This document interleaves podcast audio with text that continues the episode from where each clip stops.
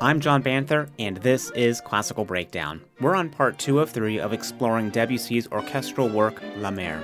In the last episode, we went through the first movement and heard from conductor Michelle Merrill. If you missed that episode, I highly recommend going back and listening to that one first. In this episode, we'll dive into the second movement, and like the last time, we'll listen to the entire movement at the end. Debussy titled this movement Jeu de Vagues, or Play of the Waves. I think this movement is a little more complicated and a little more intricate than the first. We already know that audiences and critics didn't love La Mer at the premiere, and unfortunately, many of the musicians didn't like it either. The orchestra, Orchestre Lamoureux, premiered the work, and it's also the same orchestra we're hearing in these recordings, but violins in that orchestra were not happy about the music and even tied handkerchiefs to the tips of their bows in protest at rehearsal. The violins have several technically demanding moments in this movement, but they're often covered up and really kind of in support of the winds. And like the first movement, Debussy is still painting with gestures and with color. There's a lot of push and pull in the music, and he's musically giving us an impression, an idea of the waves, rather than a Richard Strauss esque vivid description of waves. One instrument in particular that jumps out to me here is the trumpet. Although the trumpet part can seem actually rather simple in this movement, it jumps out with a striking sound and timbre that adds so much. So, for more on the trumpet in this movement, here's principal trumpet of the National Symphony Orchestra, Billy Gerlach. La Mer is actually one of my favorite pieces to play because it's extremely beautiful and easy listening for the audience, but the trumpet parts are pretty pretty extraordinary. Debussy gave the trumpet parts a lot of textural elements too by adding different mutes to the instrument. Uh, we use mutes made of many different materials, such as wood, metal, a felt crown hat, or even sometimes purple bags that a specific brand of whiskey may come in. Uh, and this creates different sounds in the music. And the mutes are all held in by small corks that stick to the brass or the silver in the trumpet bell. Uh, in La Mer, I like to use both metal and wooden mutes to achieve the different sounds. And the metal would be used for obviously louder passages as it gives off a more metallic sound and the wooden mutes are for mellow sounding notes that would be very soft or delicate passages. So you can hear the difference. I'll play one of my favorite lines in the second movement. It comes towards the middle of the movement and it's just it's a really heroic moment for the trumpet. And I'll play it without the mute as the part calls for and then with the mute so you can hear the difference.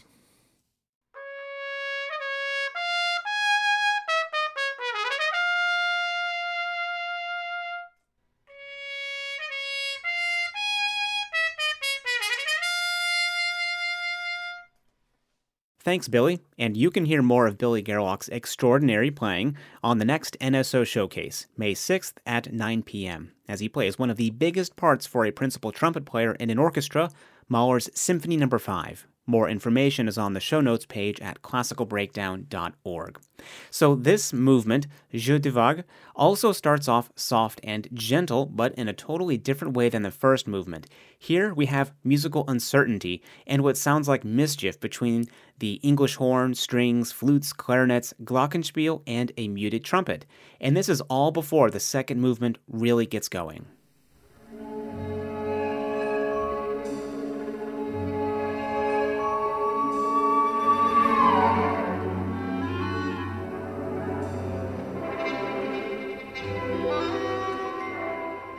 Another instrument that sticks out like the trumpet here is the harp. Debussy gives the harp sweeping whole tone scales, something he did often in other works too. Now, your typical major scale is made up of whole tones, or whole steps, and half steps. In other words, the distances between notes vary in a major scale. This gives the sensation of tension and resolution. But in a whole tone scale, every note is a whole tone apart. Used in these dramatic and sweeping ways, it gives the music a sudden dreamy and ethereal atmosphere.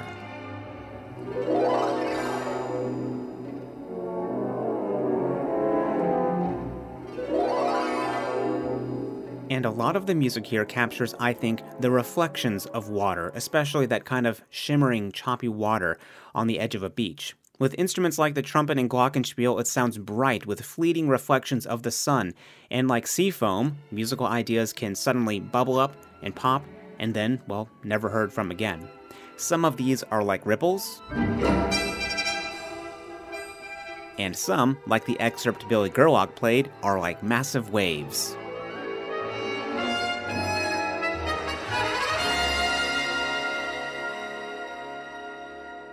Maybe audiences didn't like La Mer because, like flowing water, you don't know where you're going and you can't stop. But that's something I love about this piece. Debussy gives a lasting impression without a lasting melody. Okay, now let's hear all of Jeu de Vagues, the second movement of Debussy's La Mer. Here is Orchestre Lamoureux with Igor Markevitch conducting.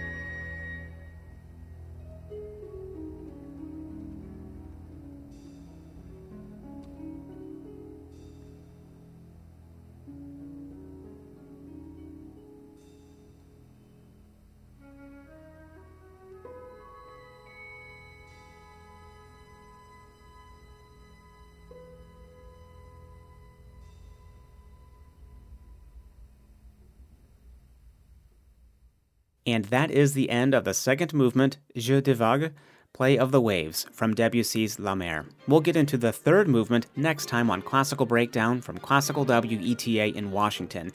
You can share with me music that is comforting to you right now. Send me an email at classicalbreakdown at weta.org. And visit the show notes page for more information on this episode. I'm John Banther. Thanks for joining me.